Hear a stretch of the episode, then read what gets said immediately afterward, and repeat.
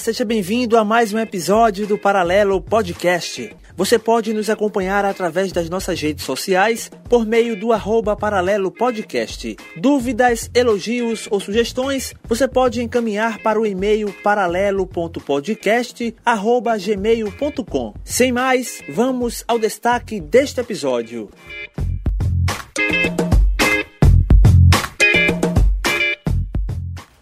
Sejam bem-vindos ao Paralelo Podcast. Eu sou o Lucas Rocha e comigo aqui os jornalistas Matheus Santos e João Vitor Paiva. Amigos, mais uma vez, sejam bem-vindos ao Paralelo Podcast. Um abraço a todos.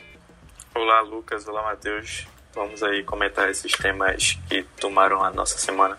Olá, Lucas, João. Prazer estar aqui com vocês novamente. Isso, João falou aí de temas e hoje, nesse episódio, a gente traz um apanhado de tudo de, de mais importante, ou que a gente pode destacar de importante que aconteceu durante esta semana. Antes de dizer para vocês que este episódio tem um patrocínio do Eitaxi. Você tem descontos de até 30% do valor do taxímetro. E acredite, sem tarifa dinâmica. O Eitaxi, seu aplicativo exclusivo para táxi, chegou. Baixe e tem até 30% de desconto nas suas corridas. Eitaxi 30% no valor do taxímetro e acredite, sem tarifa dinâmica.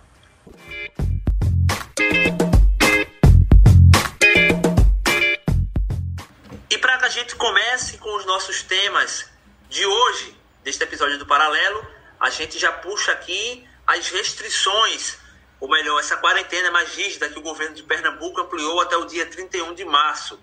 Claro em coletiva de imprensa, o governador do estado, Paulo Câmara, anunciou que a partir do dia 1 de abril, essas medidas rígidas que hoje estão em vigor em Pernambuco, elas serão flexibilizadas. Com isso, é, a partir do dia 1 as atividades econômicas ou outras atividades econômicas que nesse momento da pandemia estavam sem funcionamento voltam a atuar. Inclusive, é, igrejas, as aulas retornam no dia 5 de abril, enfim, vamos começar falando dessas flexibilizações dessa quarentena, ou melhor, desse momento de quarentena, de quarentena, perdão, que a gente está vivendo em Pernambuco hoje. José Matheus Santos, o governador prorroga a quarentena no estado até o final do mês de março, mas praticamente no dia 1 de abril tudo volta basicamente apenas com limite de horário, né? É, é meio paradoxo para você essa, essa flexibilização após uma quarentena rígida, digamos assim?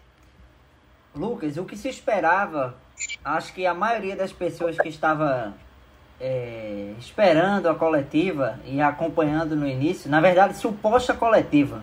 Que coletiva é quando tem as perguntas em tempo real. E aqui em Pernambuco, a pergunta da imprensa tem que ser enviada uma hora antes. Isso para mim não é coletiva, isso são mini pronunciamentos. Na Bahia, a entrevista é ao vivo, até para o governador pode se fazer pergunta. São Paulo é ao vivo e presencial, na Bahia é ao vivo e virtual. Aí você diz, presencial pode ser ruim nessa situação. É verdade. Então faz feito a Bahia, que é, é, virtual e ao vivo.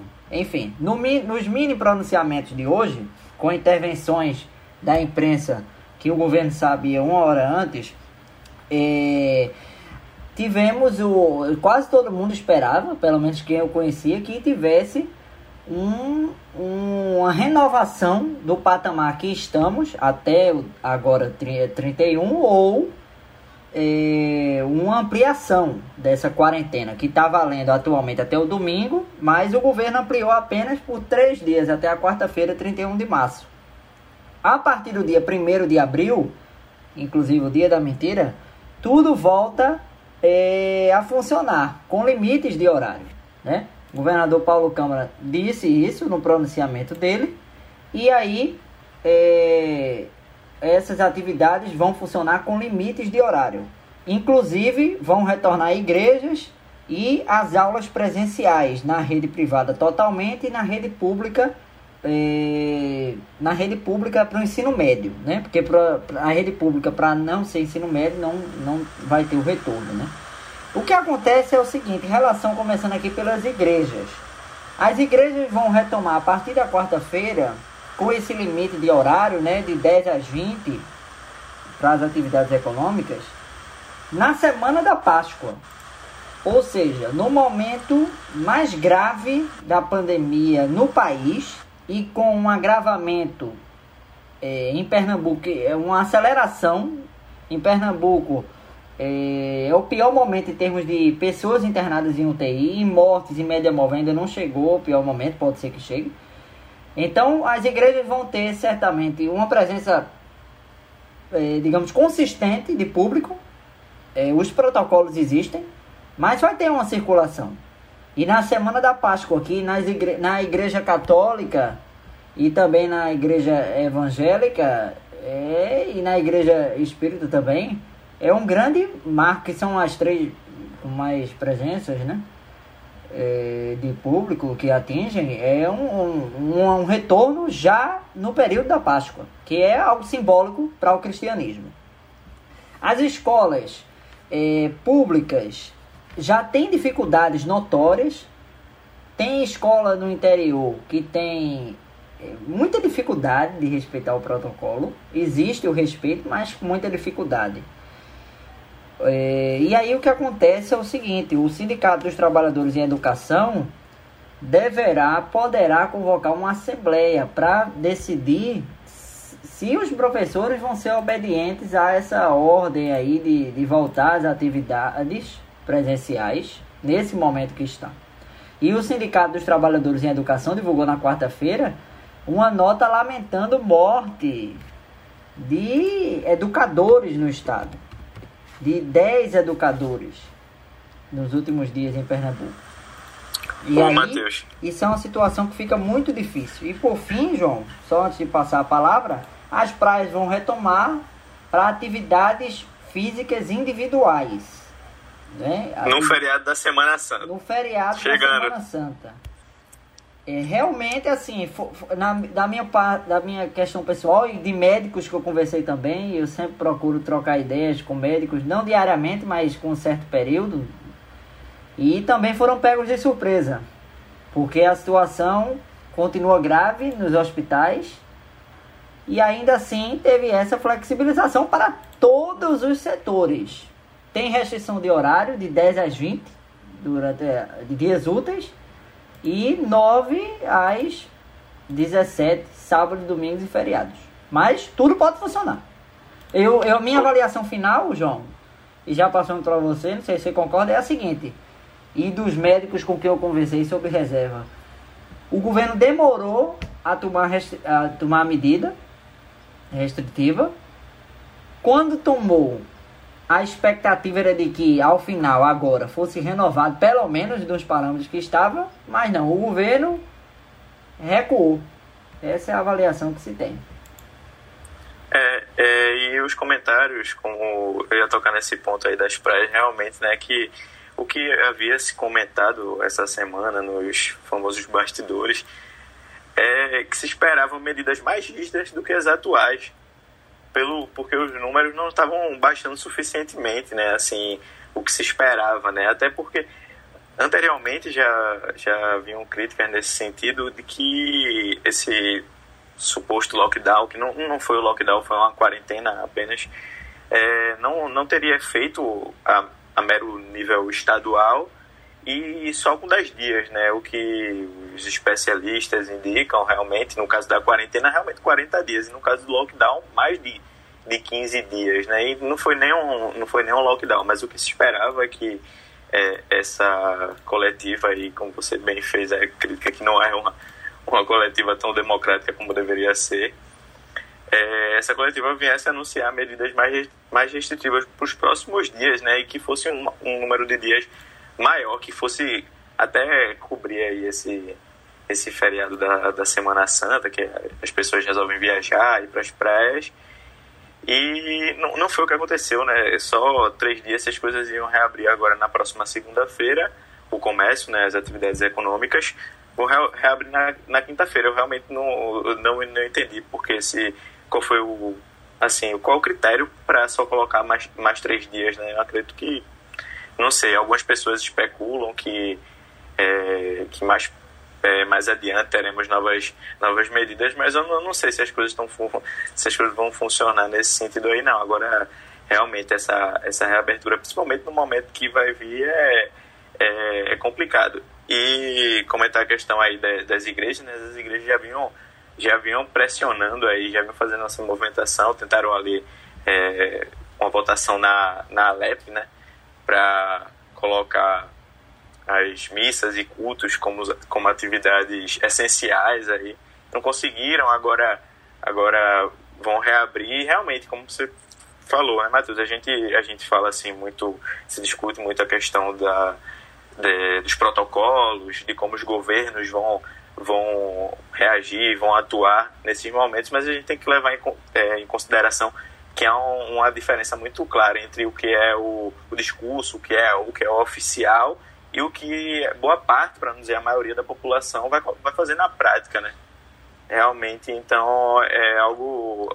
Eu acho que os governos deveriam pensar também nesse sentido, assim, né? Se levar essa margem de, de erro, assim, em consideração. Não sei como é que, que vocês veem aí, porque a gente sabe que o que se diz é faça mas na, na prática há uma boa parte da população que não, não colabora, né? Não segue esses protocolos, até mesmo nesses dias de restrições, entre aspas, mais rígidas, né? Que, enfim.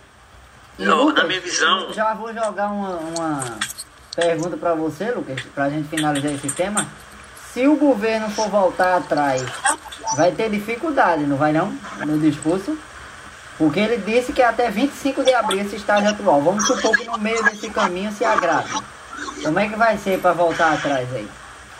É, é, é, em relação ao discurso mesmo que eu ia fazer essa fala agora, porque se a gente analisa que o, o antes, a gente está um ano enfrentando a pandemia de Covid-19 no país, mas aqui em Pernambuco especificamente, quando as medidas desde o ano passado para esse ano elas, elas eram anunciadas, então se anunciavam as medidas e aí quando chegava o prazo você diria, você dizia na verdade o que, é que ia acontecer, se ia ser estendidas essas medidas, se iam ser é, flexibilizadas o de hoje, para mim, além de tanto como ambígua, a, a fala é um pouco de tirar a mão e dizer assim, ó, tô, também estou ajudando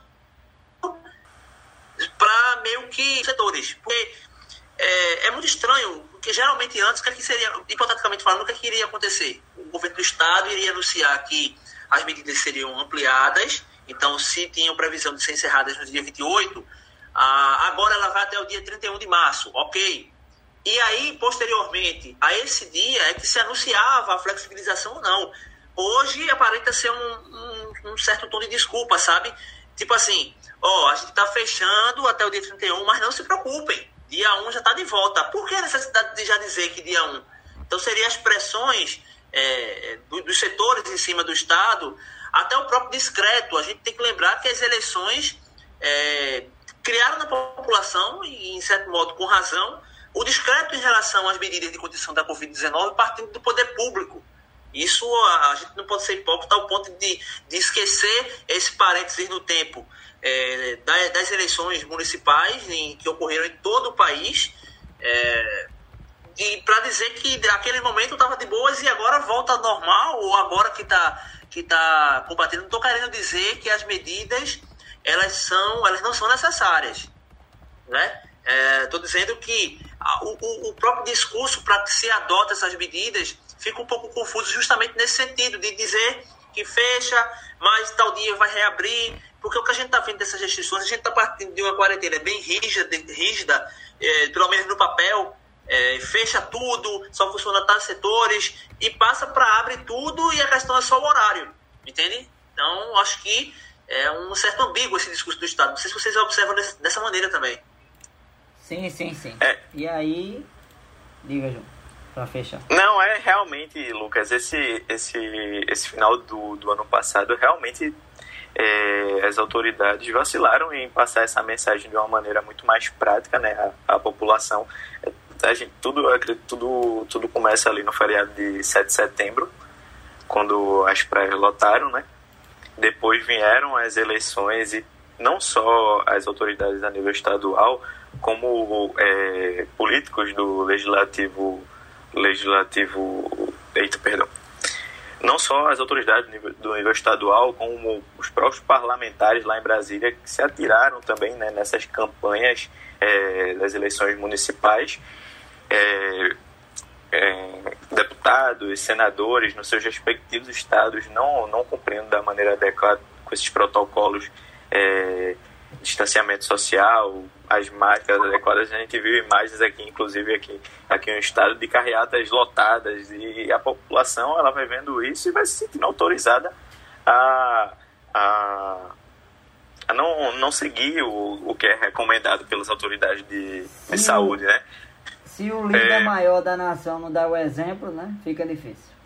Pois é, e voltando aqui para o caso que a gente está comentando do governo estadual, eu sinto que há uma, eu vejo, né, a minha avaliação é que há uma atuação muito, muito covarde, sabe? Se de um lado realmente há, é, há, por exemplo, a impossibilidade de oferecer um auxílio único, por exemplo, na, na ausência de um, de um auxílio emergencial nível federal, claro, a gente sabe que tem limites né, orçamentários que impedem de tomar medidas mais, vamos dizer assim, radicais, né? Mas há um, uma postura, eu sinto que há, como vocês colocaram aí, é, muito de jogar na mão da população, né? Vamos vendo o que vai dar aí, vamos, vamos vendo. Enquanto isso, os leitos vão, vão se preenchendo, fazendo filas e o que a gente vê é isso sendo jogado na, na mão da população. É, pelo menos é o, é o que eu vejo, assim, né? O secretário André Longo, por exemplo, acho que ilustra muito bem é, essa, essa minha perspectiva. O secretário de saúde, André Longo, falou que a população precisa constranger outra, outras pessoas que, que não estejam usando máscara, não estejam seguindo esses protocolos.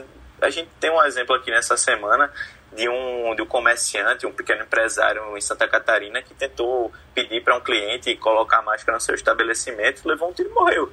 Então, como é que a gente faz? O governo se ausenta da sua responsabilidade, o Estado, com E maiúsculo, tira, tira o seu da reta e, e a população que, que se resolva. A gente sabe que as coisas não acontecem assim. Né? Estado com E maiúsculo. Pois é, João, a, a, o enfrentamento da pandemia. Mas vai lá, Lucas. É. É, a, a, o enfrentamento da pandemia, Matheus, eu estava falando, é um, é um dever de todos nós, né? Poder público, população, é, autoridades, tem que ter consciência que o vírus existe, que as medidas são importantes, mas aí a, o Estado ele tem que é, dosar como é que ele vai viabilizar condições para esses setores é, atuarem, funcionarem, tudo dentro das normas sanitárias, claro, a gente tem que lembrar sempre dos especialistas, dos profissionais que norteiam, né? Que, que tem a capacidade nesse momento de, de ilustrar, de esclarecer, de, de recomendar ah, o que deve ser abordado.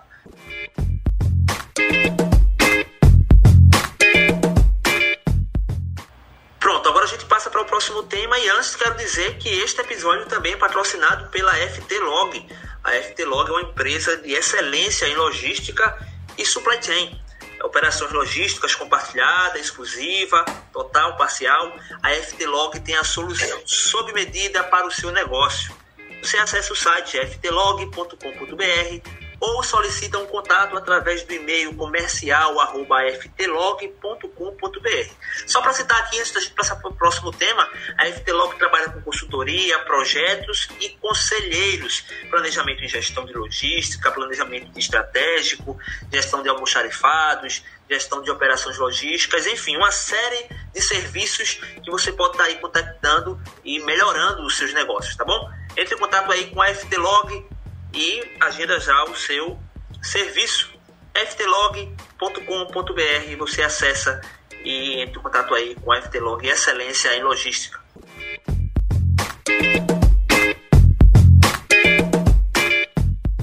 Vamos passar para o próximo tema agora, que é uh, a fala do presidente da Câmara dos Deputados, o Arthur Lira, que está chamando a atenção aí. A gente não sabe, Matheus, se para alertar ou para pavimentar certos benefícios. O que é que ele traz aí de importante que chama a atenção dos bastidores tanto da política quanto da sociedade, Matheus? É, Arthur Lira falou, Lucas, para ser breve aqui, que deu um recado sem citar o presidente Jair Bolsonaro, mas para bom entendedor, meia palavra basta, como diz o ditado popular. E aí ele disse que é, alertou sobre os erros do governo na pandemia e disse que alertou para quem quiser ouvir. Basicamente disse assim, para quem quiser assimilar. E o Arthur Lira disse também, o presidente da Câmara dos Deputados, ele que é do PP de Alagoas, que às vezes o, um, o legislativo pode dar um remédio amargo para eventuais erros de condução. E isso foi interpretado como uma ameaça de uma abertura de uma CPI sobre a crise da Covid, ou eventualmente até alertando que poderia vir pela frente um processo de impeachment. Aliás, a gente devia falar até impedimento, né? Impeachment fica muito estadunidense. E americano também sou, que boa, Brasil boa, também. Boa. E aí, é, ameaçando com o processo de impedimento. Mas eu interpreto o seguinte também que isso pode ser uma insatisfação porque ele não conseguiu emplacar a ministra, a, a médica, é, que eu agora confesso que escapou o nome, Ludmila... Ludmila Zahar, isso, acredito que seja Ludmila esse o sobrenome dela.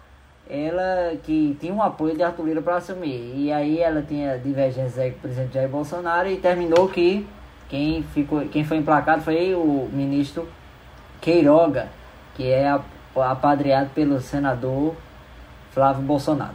Então pode ser isso também, pode ser o Centrão e também insatisfeito, querendo mais presença na esplanada dos ministérios. O legislativo de fato tem sido omisso nessa situação. Não faltam, é, digamos assim, absurdos cometidos pelo presidente da República e falta de resposta do legislativo. Essa é a minha avaliação. Não, falta, João, é, é, não falta sem mencionar, claro, a questão do impedimento.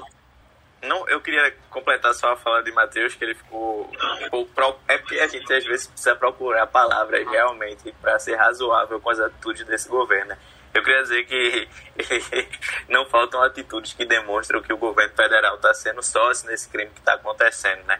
Mas passando a palavra para Lucas, que acredito que ele vai me devolver a palavra aí, mas pode dizer, Lucas. Não, é baseado nisso que você estava falando mesmo. É, sem mencionar, claro, a questão do impedimento, o presidente da Câmara disse que contra esse espiral de erros, entre aspas, o Congresso ele tem remédios, a, a, inclusive fatais.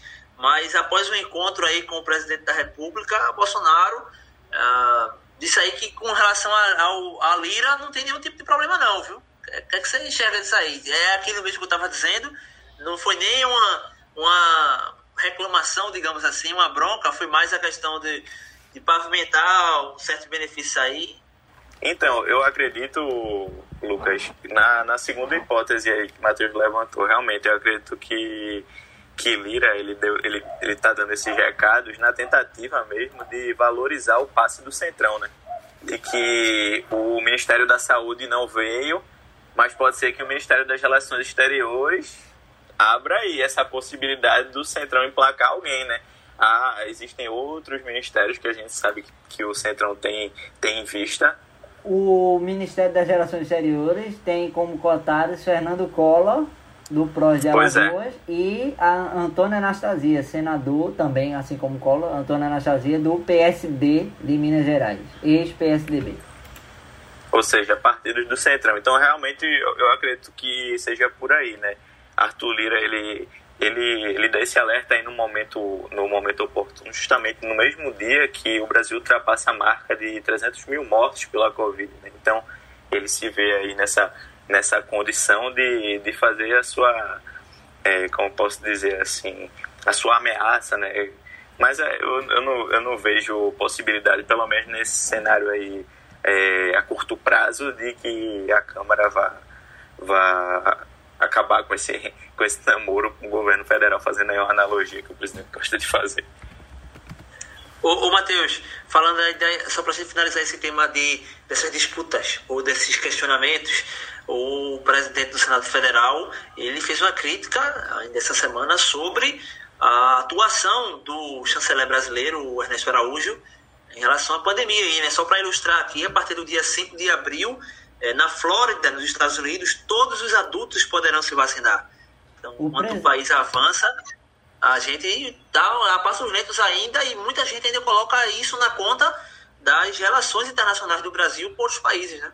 O, de fato, existe essa questão do, da dificuldade, né? Ernesto Araújo politizou totalmente, eles que diziam que não era para ter ideologia, e estão com dificuldades em dialogar com países como Estados Unidos, Rússia e China. Somente três dos que têm estoques e produções de vacinas no mundo. E, mas o presidente do Senado, para ter credibilidade para falar alguma coisa, ele tem que seguir as, é, a abertura da CPI da Covid, que já tem assinaturas no Senado. E ele continua colocando na gaveta. E aí vamos pro próximo tema, né, Lucas?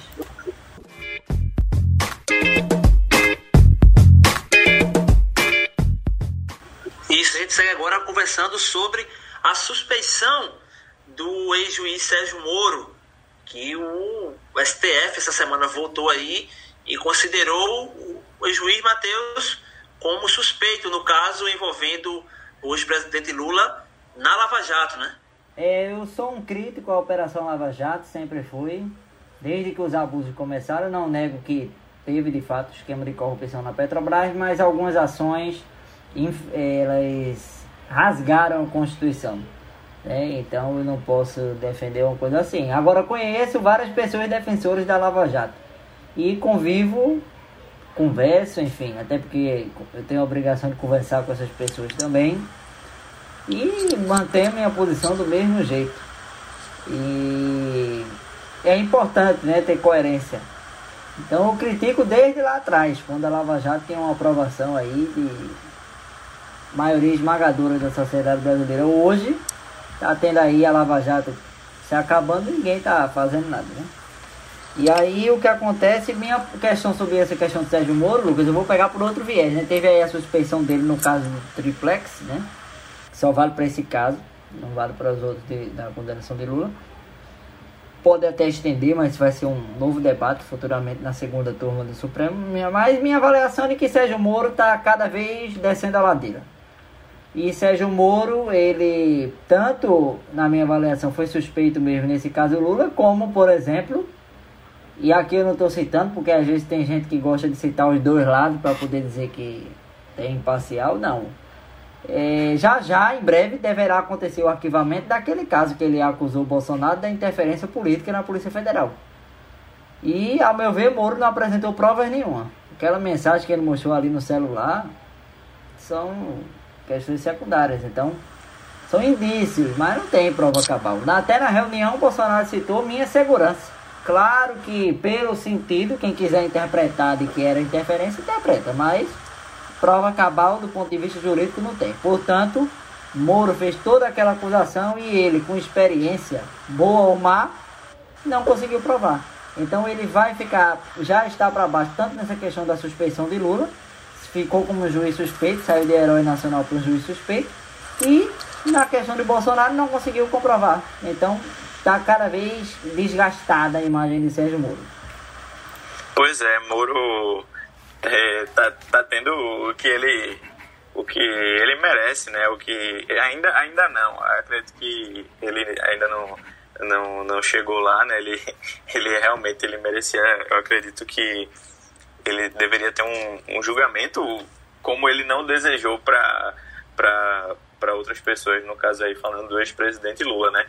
Realmente é, essa do mesmo jeito que Moura ele teve essa essa subida aí rápida, né? A sua carreira é, é, da polícia política ali, né, dele, eu acredito que ele foi realmente deu saltos equivocados por causa desse ego dele, né, dessa tentativa aí. Primeiro condenou Lula fazendo a tabelinha ali com o Deltan e com os procuradores da Lava Jato, não querendo entrar no, nos méritos da, das provas aí, mas a gente, a gente que veio acompanhando até antes a mesmo. A partir da... do momento que teve o contato do Ministério Público com o juiz, o exame de provas aí vá para um novo julgamento. Não cabe a gente aqui dizer se Lula é inocente ou não. Que pois é. vá para um julgamento justo, como qualquer brasileiro. Pois é, a gente estava querendo entrar aqui no mérito, né? Não, não, é, não é essa questão aí. Mas mesmo, até mesmo antes da Vaza Jato, que só veio para comprovar o que já, já vinha sendo evidente, né? Com as capas, com a superexposição, as entrevistas, aquela tentativa. Aquela tentativa não, a vontade dele de se colocar como um oponente de alguém que estava sendo julgado quando a gente sabe que as coisas é, não devem ser assim. E, e, aí ele é alçado, a, é, é convidado, né, antes mesmo do, do, do, presidente Bolsonaro se fazer presidente, eles tiveram uma conversa onde a nomeação dele para o cargo de ministro da Justiça já vinha sendo discutida e que, inclusive, depois disso ele teve atuações que prejudicaram o, o PT na, nas eleições de 2018, aquela liberação do, da, da delação de Palocci, que também prejudicou a Haddad ali no segundo turno. Aí ele vai para o Ministério da Justiça. No Ministério da Justiça, quando ele julga conivente, né? Porque ele aguenta todo. Ele vem lá desde que Bolsonaro toma posse, começo de 2019, até é, meados de, de 2020. No, no, no, governo que ele estava super tranquilo. Ele não, é, todo mundo que acompanha a política, ele não acompanhava a política, ele não sabia quem era Bolsonaro, ele nunca, tinha escutado falar. Né? Ele veio de outro planeta, caiu ali, foi convidado para um governo idôneo, alguém que nunca saudou ditadura, que nunca fez apologia à ditadura, à tortura, todo tipo de, de, de tudo, toda aquela carreira de Bolsonaro ele, ele não viu, né? Mas ele tinha ali as suas pretensões pessoais e foi assado ao cargo de, de ministro da Justiça, um dos cargos mais importantes do, do governo. Quando ele viu que a popularidade do governo estava caindo, que ele estava sendo fritado nesses nichos mais ideológicos, como dizem, né? Porque para mim o governo inteiro é ideológico, como tudo, né? E ele viu que ali era o momento dele tentar pular do. A leitura que ele fez foi essa, né? Tentar pular do barco no Titanic afundando e tentar se salvar. Ali, quando o governo vinha perdendo a, a popularidade com o aumento dos, é, aumento dos casos de coronavírus ainda no, no primeiro semestre do ano passado, ele tenta se salvar para ver se galgava algum, algum outros cargos políticos mais fora já do governo. O apoio dele que vinha dessa, dessa base bolsonarista, dessa direita que foi se radicalizando aí desde 2016, 2017, se afastou dele e o hostilizou das, das piores formas possíveis, muito mais até do que em alguns casos é, de maneira mais contundente do que, do que a esquerda, do que, do que o PT, que eu, que eu tinha aí como, como juiz suspeito. Então eu acredito que Moro realmente tentou dar um voo mais alto do que, do que ele conseguia dar. Né? Ele tentou saltar do governo, ele tentou, ele foi para o governo na expectativa de ser indicado para o, o STF e terminou ficando sem Verdade. STF sem governo, sem apoio e, e, essa candidatura que é muito mais insuflada, ao, ao, meu ver, né? Muito mais insuflada pela mídia, porque Moro não é afiliado a nenhum partido político e toda não é afiliado a partido político, não, não tem apoiadores. Assim, hoje ainda tem uma, um, uma parte inexpressiva da população aí que, que, que apoia. Então, terminou que ele perdeu tudo, né? perdeu quem o apoiava, perdeu a vaga no STF e essa candidatura para 2022, depois desse, dessa, desse julgamento aí no STF, também foi por, por água abaixo. Então, a moral do Sérgio Moro está embaixo. E para fechar, Lucas, eh, devolvendo a palavra para você, eu não sei se em 2022 a agenda anticorrupção vai ser a prioridade, tá? Como foi em 18. Tudo indica que a a velha polarização deve estar de volta, né? E aí, quem tem projeto, quem tem não, proposta. Velha a velha é PT e PSDB, é nova. Pois é. De 2018. É, eu tô falando da velha polarização no sentido de. Uh, de termos candidatos polarizados, não ideias polarizadas, né? Enfim, disputas de, de, de pessoas e não de entes públicos, digamos assim. Amigos, mais uma vez, a satisfação de ter recebido vocês aqui no Paralelo Podcast. A gente lembra para os nossos ouvintes que estamos gravando, ou melhor, que gravamos este episódio mais uma vez de maneira virtual, em atenção às regras sanitárias de combate à Covid-19, ou melhor, de evitar a propagação do novo coronavírus. Aqui João Vitor Paiva, José Matheus decretos, Aqui a gente só renova. Isso, é, nossos decretos são renovados. Um abraço para vocês e até a próxima. Um abraço, Lucas. Um abraço a todos os ouvintes. Se cuidem, usem máscara, pratiquem o distanciamento. pois é. é. Valeu, Matheus. Valeu, Lucas. Abraço a todos os ouvintes. Pronto, com isso a gente fecha esse episódio do Paralelo Podcast. Neste nós falamos sobre os fatos mais importantes dessa semana.